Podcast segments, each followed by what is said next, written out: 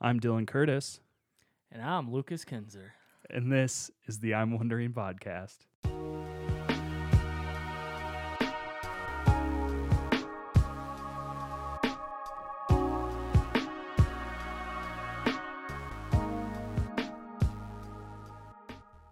Hi, everybody. How's it going? Guess who we finally have? We've talked about it for a couple weeks. It's our favorite ADD pastor. What's up? Pastor Lucas. this is a dangerous thing for me to ever bring Lucas onto the podcast, but it's usually a fun time. I think the last time I said the first curse word on the uh, podcast. You so did, we'll, We'll try to keep this Yeah. uh, suitable for children this time. Lucas has a way of accidentally saying curse words or Uh. saying funny things. Like uh, he meant to say guts one time in a sermon and accidentally said he doesn't have the nuts. Yeah, that was that was a good one. You That can- was pretty You can find that on YouTube. Yeah, that was a couple years ago. Yeah, that was funny. Somehow I'm still employed by the, Yeah, by the grace of God. Yeah, that it could only be by the grace of God. Amen. But uh, Lucas has been in seminary for a couple couple years now, a year and a half, year. How long have you been in seminary? Uh, I think a year and a half. It feels a lot longer. Yeah. yeah, a year and a half. And he's been studying a lot of Luther, which I haven't done at my seminary really. We know about Luther, but he studied Luther more in depth. So we brought him on as the proto expert uh, in Luther. And we're going to talk about some Reformation, some Luther, you know, have a good time with that. Yeah, it's an interesting topic. Yeah, we'll uh, we'll try to keep you awake. Yeah, well, yeah. Well, Lucas will keep you awake. He'll probably just randomly yell at some point because he's got a way of doing that. Probably. I already Yeah. see a squirrel outside, so this is Yeah. gonna be fun. Yeah, it's going to be a lot of fun for me trying to keep him on track. God bless Dylan. Yeah, well, you know, I do what I can by the grace of God, as you said. I also need the grace of God. But I think this will be informative and fun. So, you know, how are you, Lucas? I'm doing good. I'm doing good. You know, my uh, daughter's had croup the last uh, few days, Ooh. so lack of sleep has been fun. So lots Croup, of there it is. Lots of caffeine. Yep, there. Croup, there it is. Yeah, Yeah, that's, that's a good one. That's a good one. So yeah, you know, and, and steroids make kids a little tyrants. So you know, it's it's been a fun few days. Halloween was um, not fun. It was all laying in bed and watching Frozen one and two over and over again For So, like the thousandth time. yes. Yeah, yeah. Yeah. Hashtag parenthood. Hashtag parenthood. I'm hoping by the time uh, Hannah and I have kids, that Frozen's a little more buried. It, it's never gonna go away. I know. Just let it go, people. Let it I was go. thinking the same thing three years ago. Well, here we are. Here we So, are. Glad to be here. Lucas is pushing through with his uh, caffeinated drink. so yeah, you know what? Let's not let's not drag this out any further. Let's get to it.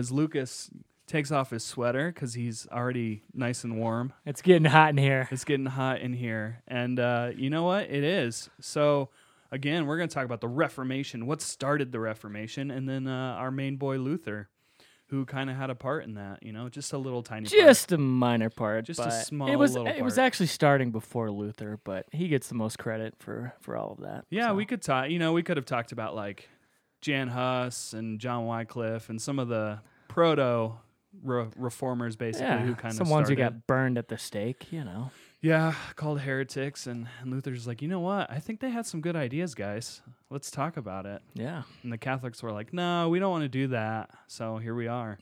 And speaking of the Catholics, you know what? It's it's important to know how ridiculously uh, out of uh, out of sorts the Catholic Church was, um, kind of during, leading up to, and then during the Reformation. It wasn't pretty. Uh, let me tell you that much. And I and I preached, uh, you know, on Reformation Sunday last Sunday and talked about. Let's be a little fair here. This wasn't always the Catholic Church, um, but I would say this period is definitely the uh, black eye in the Catholic Church for sure, because there was some real messed up stuff happening. Uh, they were not in a good state. Uh, and this is kind of the late medieval period in Europe if you're a history person and want a good idea of what's going on. So, some of the problems, especially with clergy, uh, the clergy were pretty much ignorant. Um, they didn't know their Latin, yet they're sitting here teaching out of the Latin uh, every week. Uh, so, that's kind of an issue. Could you imagine, like, if we don't know any scripture as pastors, we're like, all right, I'm just going to read these words. Uh, don't really know how to explain it, but here we are. It, it would actually make our job a lot easier because be then we could just preach whatever we wanted and nobody would really know if we were right or not. Yeah, and that was pretty much what was going on because the common person, uh, most of them did not know Latin. So they're basically speaking gibberish to these people. And they're like, great, yes, good sermon, Pastor. I don't understand what you're saying, but great sermon. Yeah. I mean, well, does that happen now? Do you think sometimes we preach and people are like, I don't know what that means? Pro- probably. Yeah. Like when we share Greek sometimes, you know, and maybe we don't properly explain it or who, who knows? Who, knows? You know, we don't do Hebrew. That would probably be even more Hebrew. Oh my people. gosh. I don't have that, you know, like those sounds to make the Hebrew voice. That's just tough, man. Uh, that's called guttural um, for anybody who wants to know what that is. yeah. It's like, man, are you choking on something yeah. over there? No, I'm just speaking Hebrew. Oh, okay. Okay, okay. Lucas is feverishly searching for something to maybe do with this. I'm Oh, there was a there was a funny quote I was trying to find about how kind of Luther summed up this Catholic church thing and people not understanding the language. But and I don't know if anybody knows this, uh, but uh, scripture was not written in Latin. Just, just a FYI, it was definitely written in Hebrew and Greek. yeah. but the Catholic Church is like, ah, you know what, Latin. Let's stick with Latin. The dead language. the dead language. Yep, that's true. Well, we'll see if Lucas finds it. I'm Uh, getting I'm getting closer. He's getting closer. While he looks for that, uh, another big issue uh, in the Catholic Church was they were super short staffed. Uh, most priests were responsible for up to three to four parishes. Uh, so if you go to Faith Community, you know there's four of us who are pastors that take care of stuff, uh, as long as well as several church staff members who are awesome. Uh, so imagine the reverse of that, and one of us has to take care of three to four churches. Oh, It's a little difficult. that is difficult. So, you know, while they were ignorant, I can also see maybe they didn't have literally any time uh, having to take care of three or four churches. And these, and some of these areas are pretty densely pop- populated urban areas. So they could be really big churches you have to take care of. Hmm. Uh, and you're like on call for everything, right? I mean, it doesn't, that, that would be hard. we can, we can talk about that, but did you find it? Yeah, well, you would have to see the picture, but I'll explain it. It's uh, if you ever saw the show King of the Hill, it's uh, what what's the boy's name? I, I can't remember from that show. Bobby. Bobby, and he's like looking out a window, and you know, it's got Martin Luther above him pointing out the window, and he's holding a sign that says "The church sucks," and here's 95 reasons why. And on the bottom, it's Pope Leo. And then, then it says literally 99% of Europe. If those kids could read, they'd be very upset. Oh, and man. he's like speaking to these kids, and Yeah, yeah, and that was a big part of what Luther did, right? He helped uh, translate the Bible into the common person's language, yes, he did. which is important. Um, yeah, so that was uh, some of the issues, and then corruption. There was a lot of corruption during this time. There was something called simony, uh, which basically was the buying and selling of church offices. Um, what a lot of people don't realize is the church was actually one of the best ways for people to move up, move on up, like the Jeffersons. Um, so there was a lot of buying and selling of church offices, very political affair. Um, but yeah, it was basically a way for them to gain more power, um, which is not good. You know, like imagine going to a church today and being like, "All right, I'm buying your church. I'm I'm the pastor now. I'm buying you out." Um, yeah, that's not good. Uh, there was also a lot of immorality amongst the priests, uh, especially sexual immorality. Um, there were priests who had concubines. Uh, can you imagine? They had concubines. Concubines. Can you explain what a concubine is for the average listener that Uh, might not know? Basically, uh, sex slave, more or less. Someone you Yes. pay to control and basically have sex with. Like a prostitute. Kind of, except they're you own them basically. Yeah, not good. Yeah, that is not good. That's a pretty Nope. basic like, hey, you shouldn't do that, not just as priests, but as just as normal people. Yeah, that's, Uh, that's bad. So yeah, there was a that was a pretty big issue. Um, and then the of course the medieval sacramental system because Catholics love their sacraments. Still Um, do. Yeah. So basically, the sacraments, the idea was they were meant to cover every stage of a Christian's life, um, from cradle to grave, if you will. Um, so it was a means of special grace for salvation, uh, only available from the visible church, that is the Catholic Church. Um, and so essentially, salvation was coming through priests, more or less, um, not from by grace through faith. It was making sure you did all of these sacraments. That was the way you had salvation, not not from any sort of faith, which is you know that's not good. Good old works righteousness Uh-huh. stuff to its core, right there. So they practice, of course, baptism, uh, specifically infant baptism, the Eucharist or the Lord's Supper or communion. Uh, you pick your term, although they are different, but we're not going to talk about that. Uh, same act, but different ideas behind each of those terms. Um, there was confession, of course, which Luther really tried to confess literally everything. Yep. He, uh, yeah, he was tortured by that. Confirmation, of course, which you know most of you in a mainline church, there's still confirmation for middle school students. Uh, matrimony or getting married, that was a sacrament. Holy matrimony. Yes, the holy orders and extreme unction. Uh, so those were the sacraments, and they had to be followed. You had to do them. If you didn't do them, you were pretty much SOL, um, which isn't good. I think that means you going to hell. Uh, yeah, Yeah. yeah, pretty much. So, uh, some of the characteristics of these sacraments during the time Mass and Holy Communion, or Holy, the Holy Eucharist, uh, only an authorized priest could offer. Um, it was the work of Christ only available through Mass. Uh, so, and essentially, like the priest, quote unquote, for a long time, the priest had to be like holy or like in a certain state. And if you gave communion and you were a sinner, like that was an issue and basically was null and void for the person who received communion. So basically, what Christ did didn't matter. no, and, and that's why there's still so many problems with priests today because Yeah. instead of excommunicating them and Mhm. people losing their salvations, they just move them to Yeah. somewhere else. They bury them, they hide them somewhere else. Still happening today. Yeah, unfortunately. And also, I'm just going to say this. I mean, I think, I do think someone administering sa- sa- the sacraments, it is best, it doesn't have to be this way, but it is best if they're a baptized Christian. That's a personal view I hold. But Sure. at the same time, A Baptist or baptized? baptized Christian, not a Baptist. I don't agree with the Baptist on the view of sacraments or the view of Holy Communion. Um, but at the same time, it's I do agree with the Lutherans in that it's the words that Christ spoke and us re- re- reciting those words that actually give communion any meaning. Sure. It's not how perfect or imperfect you are because we're all sinners, right? So Yes, we are. try and find a perfect person to give you communion. Good luck. Uh, there was also the cults, cults of the oh my gosh, cult of saints. Uh, so as you know, the Catholics still today they love their saints. Yes, Um, they do. So they believe that the saints went before us, um, and they're actually interceding uh, with God on our behalf. Which uh, you know, that's a role reserved for Christ. Uh, that's very specific in Scripture that Christ is now at the right hand of the Father, interceding on our behalf. Uh, so to think that like these saints that went before us are somehow doing that, uh, that is not that's contradictory, and I don't think that's true at all. That's ridiculous. Yeah. Um, there was the uh, efficacy of relics, so they loved talismans and other trinkets like that. That was a thing for them. Uh, there was, of course, purgatory and penance, our favorite. Everyone loves purgatory. Uh, so only the greatest saints went straight to heaven.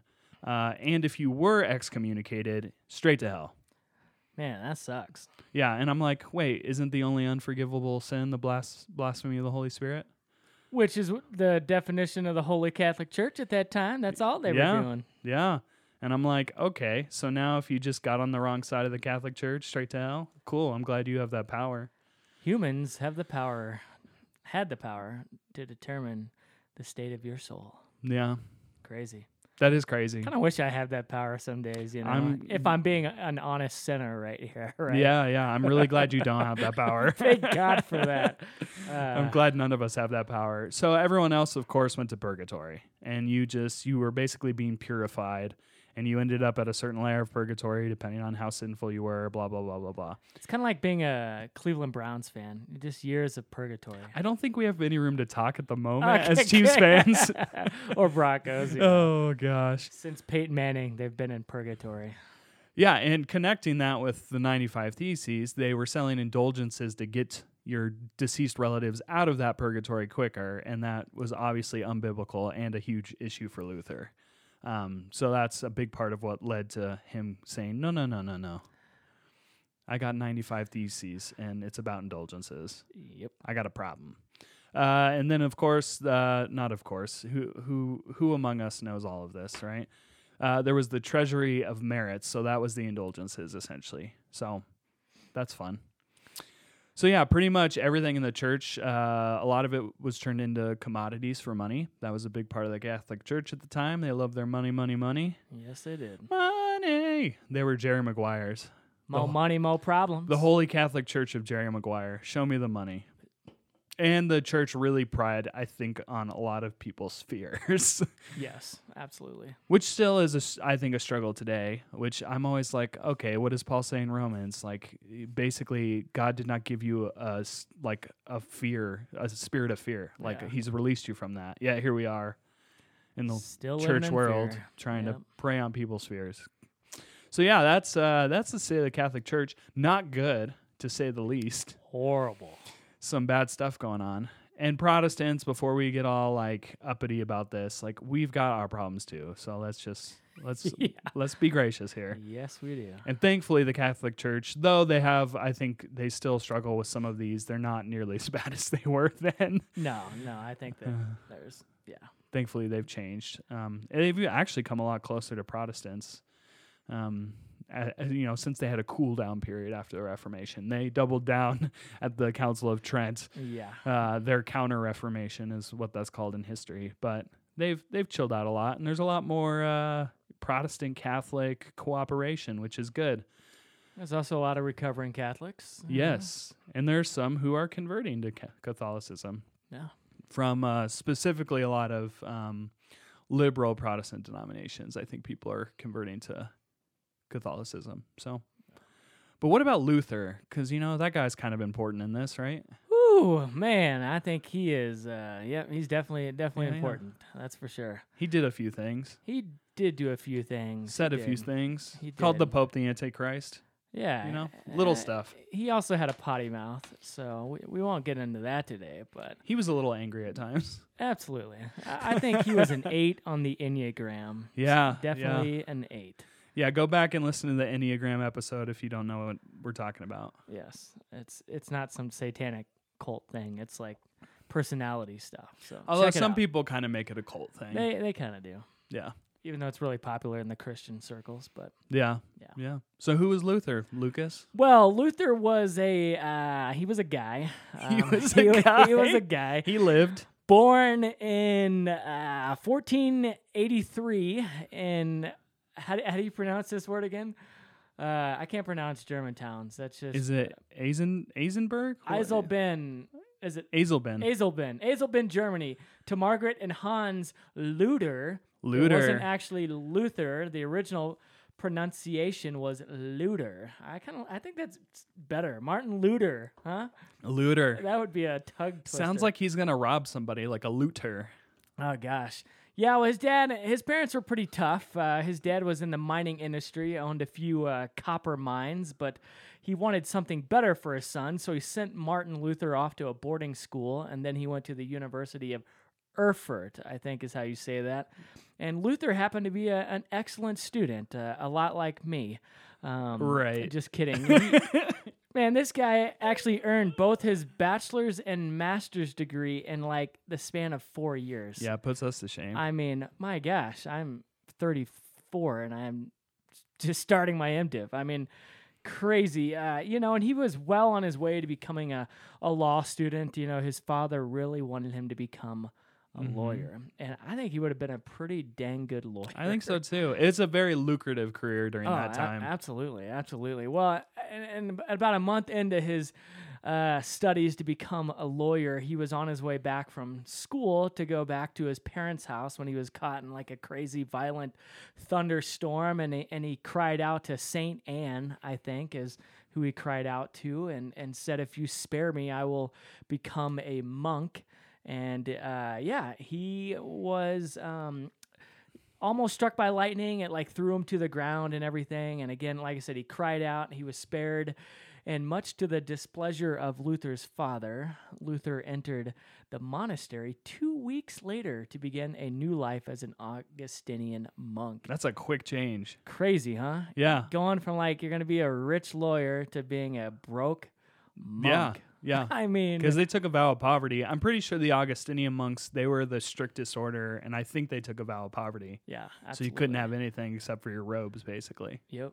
Yeah, Yeah. It, it was it was crazy. Um, you know, and and during this time, you know, Luther really was struggling to find acceptance from God and and like many other people in Luther's day, he believed the Catholic Church teachings on how people are to be saved, kind of like what you talked about. It's not by God's grace alone, but by God's grace enabling you to do the work necessary to earn your own salvation, right? And Yeah, so- don't screw it up. yeah, and, and Luther, you know, increasingly grew um, a lack of confidence in his ability to remain in the state of of grace, and he was terrified of, of God's wrath. And there's actually stories um, of Luther where he literally would lie naked in his cell at night, all night long in the bitter cold, and he would beat his body and torture himself trying to find peace in his heart. Wow. And he was hoping that this would be enough to please God. And like you, I think, said earlier, I mean, he he would confess sins and then he would confess everything. And and, and I think uh, what what was the Yeah, one of his mentors Quote. like said Oh, something yeah. really funny. yeah? He said, "Brother Martin, why don't you go out and commit some real sins and come back when you have something to confess?" Oh man. I mean, just think about that. Like he took his his ability with academics and he applied that to being a diligent monk, um, hoping that he would find peace with God. I mean, yeah, and it just made him feel worse and worse the more and more he tried to find that peace. Yeah, I think he said, yeah, if I was a, if ever a monk could get to heaven by his monkery, it was I. Is what Luther Monkery. said. Monkery. Yeah, I think the quote I read on Sunday was like, uh, "The more I tried to calm my uncertain, weak conscience, the more I became uncertain, weak." You know. Yeah. It's like, nope. The human traditions just made it worse and worse and worse. Absolutely. Man, I can't imagine kind of that feeling of feeling like you could never do enough to earn your salvation. Like Yeah. the lack of freedom in that's horrible. Yeah. So, and in, in 1510, uh, the decision was made to send Luther to Rome, and it was on this trip that was uh, intended to kind of like restore his his spirits and allow him to kind of visit the sacred sites in Rome. I mean, Sure. it's you know, it's a pretty cool place over there. All the holy relics and Yeah. big yeah. churches and and all of that and uh, you know i think he thought this would kind of again re rejuvenate him um Was this his eat, pray, love moment? I, th- I think so i think so um and, and I, I think it was here and i could be wrong It's um, okay. where he started to have doubts about the church's teaching Mm. uh, as he was as he was you know seeing these indulgences Yeah, and all seeing how the stuff. sausage was made. Yeah, I mean, I I think he just grew. Um, yeah, as he came, as he returned home, I, I think he became very kind of despondent, very kind of Yeah. just upset about it. So yeah, so then after that, he transferred to the university. Uh, I think he be- quit becoming a monk. He Yeah. transferred to uh, uh, to be a professor at the university in Wittenberg. And here is where he really began his study of scripture and began to search uh, really diligently for for how man could be saved and be made right before God. And here's where I think he started to kind of see that the Catholic Church's teachings maybe weren't uh, what Scripture was teaching. Yeah, he was uh, reading a lot in the actual original languages. I Yeah, mean, he started that- reading the Greek and going, "Wait a minute, Yeah, wait a minute." yeah, especially Romans, as you talked about this this last weekend. I think it was Romans chapter one, where he was yeah, verse seventeen, where he was reading that and Mhm. comparing it to Habakkuk, you know, and Mhm. kind of, you know, learning about God's wrath. But you know, without God's wrath, there isn't God's mercy. And I think he was so scared about the wrath part, he was Mhm. forgetting, you know, he wasn't experiencing uh, God's mercy and. yeah. I think he said when he heard the term "the righteousness of God," he basically hated it, and it struck terror in his heart. Yeah, absolutely. Yeah, and then he realized, "Oh wait, the righteousness of God is Jesus Christ and His faithfulness." Yeah, yeah. Wait a minute, it's Well, not me. yeah, as he was studying, yeah, the book of Psalms, Romans, Galatians, uh, Hebrews. Um, yeah, definitely not the book of straw, James. You know, I, Oh, I think he studied that, but that's Dylan's favorite favorite book. But it's not my favorite book. I think it's Dylan's favorite book. He just won't admit it on It's a not. Lutheran podcast. I'm just kidding. I'm just, This, uh, hey, this is not a Lutheran podcast. this is an ecumenical podcast. Okay, there you go. Good, good. But no, James is not my favorite book of the New Testament. I do like James though. Yeah, I th- you have to read it with some. You have to temper it a through bit. the lens of Paul. yeah. Huh? The problem, yeah, the problem is, is if you just read it outright, like a like a wisdom literature, and don't have the theological background of like a Romans, yeah, you'll fall into a law in a certain way too. But I think if you get those things in order, then especially the faith, faith and works section makes more sense. Absolutely. Well, and yeah, kind of going back to that indulgence part, you know, I think the thing that, and going over to to Rome and, and all of that, and just seeing how these indulgences were paying for like the you know huge building pro- projects, you Oh, know, yeah. the Saint Peter's Basilica. Uh, I mean, that's yeah, indulgences were paying for all of those. Yep, things. I yep. mean, Yeah, Uh, that's why they started them yeah, pretty so- much. Yeah, it was uh, Johann Tetzel who uh, really, really, uh, he was the famous, you know, collector of indulgences, and, and he really upset Luther. And and Johann had this famous line. It was, uh, "As soon as the coin in the coffin rings, the soul from purgatory springs." Oh, Huh? wow, Crazy. yeah. And that that was enough to cause many peasants to turn over their hard-earned money, Yeah. as you can imagine. Well, yeah, you want to get them get them out of purgatory. Yeah. So, um, yeah, and then on, uh, you know, the biggest thing that sparked all of this, obviously, was the 95 Theses, you know, Oc- October 31st, 1517, where he nailed it to the castle church in Wittenberg. And, you know, it, it the act wasn't originally an unusual, defiant act. I mean, professors and people would get together to have discussions. It wasn't meant to be like this huge blow up, but Sure. uh, you know, and Luther, I don't think some would debate this, but I don't think he originally intended for this to become the you know for the Reformation to become what it did. Yeah, you know, yeah, the printing press really kind of Mhm. uh, you know yeah because people sent the 95 theses out and yeah, Pastor Bruce told me actually that the 95 Theses was written in Latin, so the main target of it would have been academics. Academics, yeah. Yeah, and the uh, papacy. It wasn't pr- meant for the common person, no, but someone got a hold of it and it got translated and they went to a bunch of the common people. So there you go. absolutely. So what was the driving force behind Luther's work and ministry?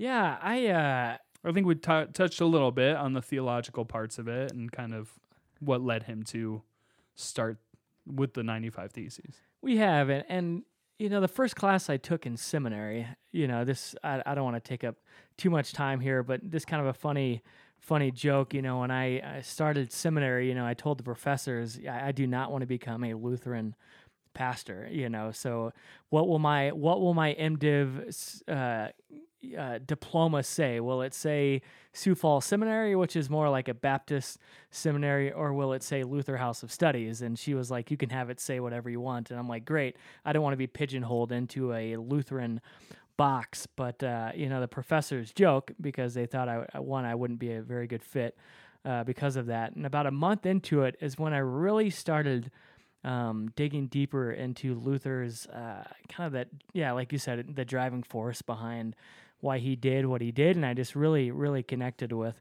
with a lot of it. And you know, I I think you know if you were to quickly sum up the driving force behind his work, it was his pastoral care of souls. Um, yeah, I mean, when you look at uh, and also for the gospel, you know, the true gospel proclamation, not Sure.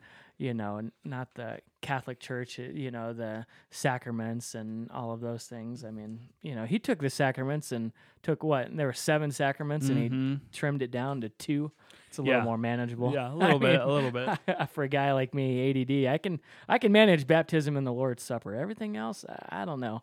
You know, and I think somebody who was uh, who was highly educated and and um, you know, uh, what am I trying to say here? I don't Hi- know. His heart for people, you know, whether sorry, whether someone was highly educated or or not astute to academics, the the rich, poor, well spoken, and, Sure. and Latin or not, young or old, you know, he felt like all deserved to be taught about the the true promises of God, and I think this is evident as you read through many of Luther's sermons and his writings and his treatises, treaties, whatever, whatever you want to call that. I Sure. mean, he's a, he is a great, great writer, and again, I, I think the first evidence you know you can find of that. Again, we kind of talked about this. You know, Luther's um, early on in his life, uh, you know, Hans really wanted him to become a lawyer. His dad, and you know, and obviously Luther became a monk, and uh, like a little said, different. little different, little different. Uh, I mean, earned his earned his bachelor's degree in one year. You know, again, I said he got his bachelor's and master's in in four years. That's just crazy. And I think someone with such an a- as- aspiring, assuring career and the promise of wealth doesn't just decide to give all of that up for absolutely nothing. Um, you know, there there has to be a driving force much greater than that. Well, right, especially in a- please oneself. you know. especially in a system where like it's it was much rarer to end up in the educated well-off class i Yeah. mean it, it was very rare and you were very privileged if you ended up there so to like throw that away i think is even more radical than even today if you're like no i'm going to do like nonprofit work i'm going to work in the church or like areas where you know you won't make nearly as much money as you would in the business world say or being a lawyer it was even more radical because Yeah. you you are possibly dooming your the family and future generations to poverty yeah. and that was a well that's not good Nope, that is definitely definitely not good. You know, and and Luther, you know, explained his desire in a letter to his father early on, and he said, you know, I can do more for my family with prayers than I could as a well-heeled lawyer. And then his dad and finally conceded and and said that the salvation of one's soul is more important than being a lawyer. good job hans way Good to come job. around Way to go. Way to go. Yeah, I mean, and there, there's a lot of reasons, but you know, I, I think again, his pastoral care for for souls, you know, he he began like we've talked about, you know, having having doubts. Um, yeah, I mean, as as he was Mhm. studying the original languages, and and Luther, you know, mentioned in a letter to his mentor, i can't pronounce this name, Staupitz. Yeah i think it's Staupitz. Yeah, and he talked about in this letter how he began to uh, compare the languages and, and and found a lot of discrepancies in what he had been taught. I mean, shock oh no! oh no Oh no! And he- he finally realized, you know, the answers to his questions about penance, righteousness, indulgences, mass, and absolute truth could only be found in the truth of Scripture, um, which led to all kinds of Yeah. things. You know, to his writing of the two kinds of righteousness. That's a, that's a great, great little piece of work right there, talking about the the two kinds of righteousness. One is the alien righteousness being done unto you by God, Sure. and then the active righteousness, the proper righteousness, which is Mhm. us caring about the righteousness of our of our neighbors, and um, yeah you know, modern times you'd probably call that justification and sanctification very true. Those are very true. the modern terms for that. So the whole like one of the big arguments for Luther is is the imputed righteousness, alien righteousness Yeah. that there is nothing we can do period to gain our salvation. Only Christ does that and because of that we don't lose our salvation even if we sin and mess up because Christ has accomplished that period. yeah. Uh, the Catholics did not quite believe that, uh, as we mentioned just earlier. It was kind of like Christ, and I use this analogy in the sermon, but Christ pretty much got you into the race for you to run the Christian life race. Yeah. But it was up to you, and if you screwed up, you were done for. Uh, it didn't work that way anymore. Our finish was guaranteed by Christ, and so now we run it, and we're concerned with our neighbors, like you're saying. That's the other kind of righteousness. Yeah, you do out of response to the Yeah. righteousness, the gift of faith that you've been Mhm. you've been given and and I mean, I just sit here and I imagine like the freedom that Luther felt in that moment where he came to understand Mhm. justification by faith alone, you know, and he just so desperately wanted everybody to understand that. You Yeah. know, the, the small catechism was was written because he was going to different cities and places and, and seeing how how people didn't know the truth of scripture and how even pastors and priests didn't know Mhm. scripture and he just so desperately wanted you know to create a tool for parents to to train their kids Yeah. uh, in scripture but but also for the common man to understand the, the truth of the gospel Yeah. you know and i think what a what a powerful thing you know to to translate the new testament from latin to german i mean that that was a huge huge thing Yeah. you know and uh Yeah, Yeah. and it's it's just interesting to me because it, I think Luther's life mimics Paul's in a lot of ways, yeah right? Because Paul's main critics would say when he started arguing, you know, by by faith through grace, they'd say, well, that's just going to create basically like lazy Christians who don't actually do anything. They don't live righteous lives because they don't have to because their salvation's guaranteed. Luther faced some of the same criticisms, right? Yeah. That it's like it's what's called nomianism, right? So like you are you're just given all the benefits and there's no responsibility. And I get that argument and Bonhoeffer made that too, right? Cheap grace, like Yeah. what do we do with the grace we've been given? Um, but I don't think Luther actually ever was trying to argue for that because he was talking about how there was another righteousness where we lived out the Christian life. Yeah, when you're secure of your own righteousness, Yeah. you become so secure of that that now you start caring about your neighbor's righteousness, and that's where the, you know, love loving others, you know, loving your neighbor, you know, that becomes a driving force of that, not to Yeah. earn love, but out of, yeah, out of, out of response to that. And and again, like I said, you know, his translating of the New Testament, you know, I've always marveled, you know, here he is after the the diet of worms, and he, you know, scary situation. Kind of his life is on the line. People are looking for him, and he's hiding out in the, the Wartburg Castle. And instead of caring for himself and worrying about himself, he, he thought of others again by translating the, the New Testament. And, you know, I mean, he would agonize over like one word. I mean, I, I read something Yeah. like there would be s- sometimes where he would spend like three to five days agonizing over one word because he wanted to Mhm. make sure that it w- it was right. You know, Yeah. and I, I just think that's that's powerful. And, and and I think when you look at all the the dangerous consequences that that Luther experienced, I mean, yeah, he wasn't killed for this, but I mean, he was he was tormented. I mean, he he expressed in tons of letters to his colleagues and friends how he felt alone and how he felt tormented by laughing devil devils. Uh, Oh, he had man. depression, pain. He had digestive issues because of just years and years of having to defend this theology and being in fear of his life to a certain extent and and on top of that, yeah, like I said, he he faced the threat of death multiple times for not recanting this theology of justification by faith. I mean, he was excommunicated from the Roman Catholic Church. I mean, he Straight to hell. straight to hell, man. I, I tell you what, you know, and, and and I think he did love the Roman Catholic Church, right? Yeah, I Like, think he, did too. I, I don't think he ever inti- wanted to be excommunicated from Yeah. the church. He wasn't. Can you oh, say my it again? Apple Watch, man. Man. My Apple Watch. I think Siri likes what I'm saying. Yeah, yeah, know. Or she doesn't understand because she's asking for me to to say it again. Sorry, but, I'm uh, Catholic. Can you say that again? yeah, yeah. Well, yeah. So I mean, Luther, you know, what was it Cardinal Cajetan? You know, where he, he stood up in front of him and here I stand, I can do no Mhm. other, right? Sure, You know, sure. and I just think, man, the cojones that guy had, you know, to stand there. I mean, a lot of us would recant for a lot less than Sure. Than that, you know. And uh, Well, yeah. and the power of the Catholic Church at that time. I mean, they ruled They- civic and politics, religious life. Yeah.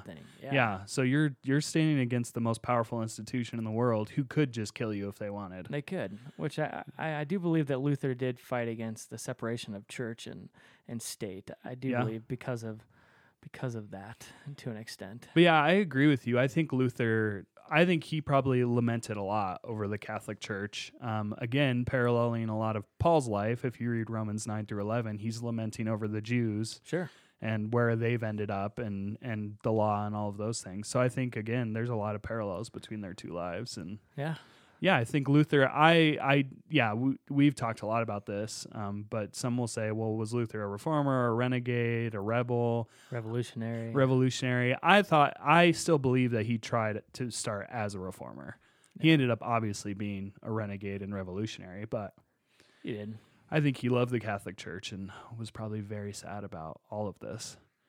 But then he was like, "Nah, my anger outweighs my sadness. The Yeah. Pope is the Antichrist. Let's do this." Pope is the Antichrist. Yeah, he he called the Pope a lot of things that we can't say in front of children. all right. Well, there you go. Luther's a pretty extraordinary individual, and his life is wild. I can't imagine. And he's done a lot more than probably any of us will ever do in our lives. But Absolutely. Well, and I think you you can sum up the driving force behind Luther's work and his preface to his Latin works, which was kind of you know later on in his life as he's trying to sum up you know his his books and and all of that. You know, he starts out he starts it out um, by by saying that he wishes the sincere reader salvation, and I think that right Yeah. there just really again is a is a strong example of of uh, his pastoral care for souls being the driving force. It yeah, wasn't finances. It wasn't trying to be some crazy renegade or Yeah. revolutionary. I- think he truly cared about people experiencing the same freedom in Christ that he came to know. yeah, yeah. So And I appreciate and admire people who will literally live and die by their conviction. And he was very convicted. Absolutely. Uh, well, you know, because God. So that's pretty. Yeah, I respect that. I think there's a lot of people who we bend and, and give in to certain things, and Luther was not one of those people. So I admire that quality about him. Yeah. Again, that Fuller quote, you know, that I was talking about, you know, here I stand, you know, at the Diet of Worms. He says, I will not and cannot recant my teachings because I am captive to the Word of God. I cannot and will not recant because it is neither safe nor wise to act against conscience. Here I stand, I can do no other. God help me. Amen. Yeah, good stuff. You know, hopefully, us as Christians today, in a world Yeah. where there's so much divisiveness and so much um, false teachers, you know, hopefully, we as Christians today can continue to stand on the truth of God's word in, in a world that's constantly telling us, uh, yeah, that it's a lot of other things than Yeah. being truth, right? Yeah, for sure. So. Well, before we close, I have an I'm wondering question that relates to both of us. What you got? What you got? I'm wondering, how sad are you as a Chiefs fan? Oh boy, I, th- I think I knew you were gonna ask me this this question. You know, I think um, we've been spoiled the last you know few few years with Patrick Yeah. Mahomes. You know, but we've also been cursed for like 50 years before they won the Super Bowl. You know, pretty much my entire life, right? Yeah.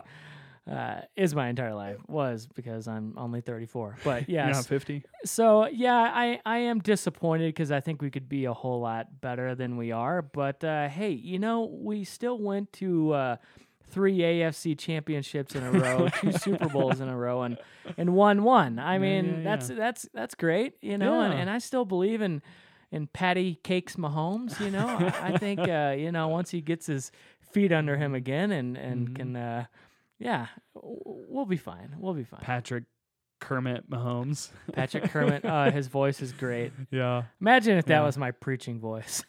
Oh gosh, you Oh. you I don't know. You might preach at a real small church at that point. yeah, goodness gracious, I can't, I can't even, I can't even mimic his voice. Eh, yeah, it's very difficult. It is, Yeah, it yeah. is, But yeah, there, there's hope. There's hope with Mahomes. There, there is always, always hope. Yeah. So I think we'll, I think we'll get it together. Yeah, he needs to stop throwing those interceptions or throwing balls yeah. that are bouncing off guys' hands. Eh, or their heads. Or their Yeah. heads. Yeah. Oh man. That reminds me of the Super Bowl when he threw that like as he's falling down and it went through everybody and who did it smack right on the helmet? Oh, it was Darrel Williams. Yeah. I, I think Which he's not a receiver, so he's no, but used that, that like would have been the greatest throw of all time. I mean, he was Yeah. like horizontal to the ground. Yeah, I don't know how he I threw mean, that. That was insane.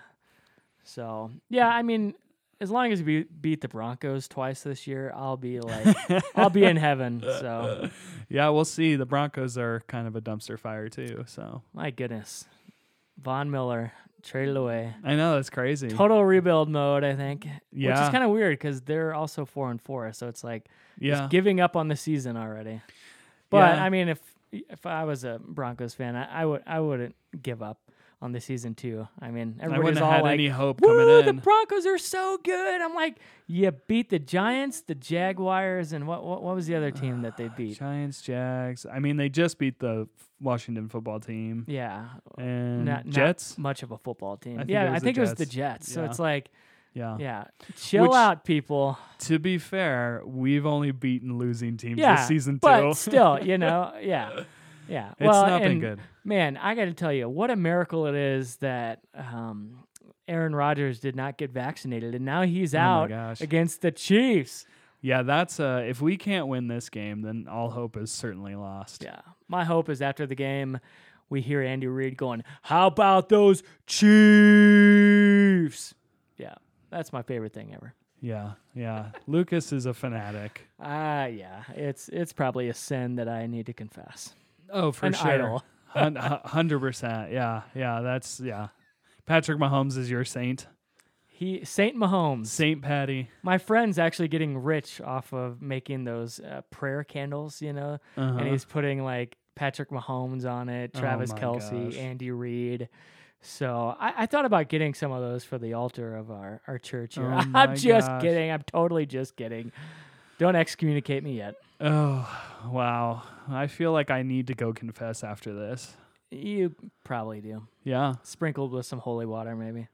Yeah, yeah, maybe. Yeah. well, I as a Chiefs fan am a, a bit sad too. It's not been a good season. What can you do? Yeah, it's also just football.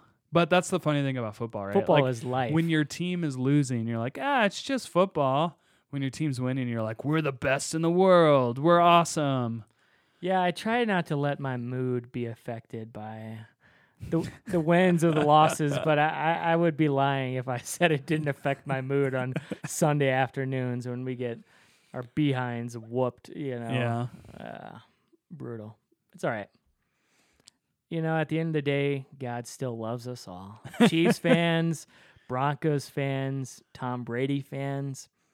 God still loves us. Oh, Tom Brady fans. Oh, Ugh. Brady. Ugh. Guy makes me gag. Tired of him. Just retire already. Nope, he's not going to retire, man. He's going to play to 50 now. That's crazy. That is crazy. But anyways, that's it. Yeah, glad to be on again. Thanks for uh Yeah. you know trusting me to be on. It's, you, you it's can more of a faith act. you you can you can edit these things. So there you go. I'm not just, gonna- just I take out any of the baloney. Just No, you know, I leave it in there. just dig it out. It's on the permanent record. Oh boy. Yeah, permanent record. But yeah, that's it. Uh, I might have Pastor Amy on next week. I don't know. I'm just figuring. I'm flying by the seat of my pants with this podcast at this point. Thanks, Jacob. By the way. Yeah, yeah. It's all Jacob's fault. Yeah. Jeez. Jacob. So, anyways, yeah, Hope for- he's having fun at Life Church. yeah, out in Oklahoma. So, anyways, for now, I'm Dylan. And I'm Lucas. Wow, every time. And this is the I'm Wondering podcast.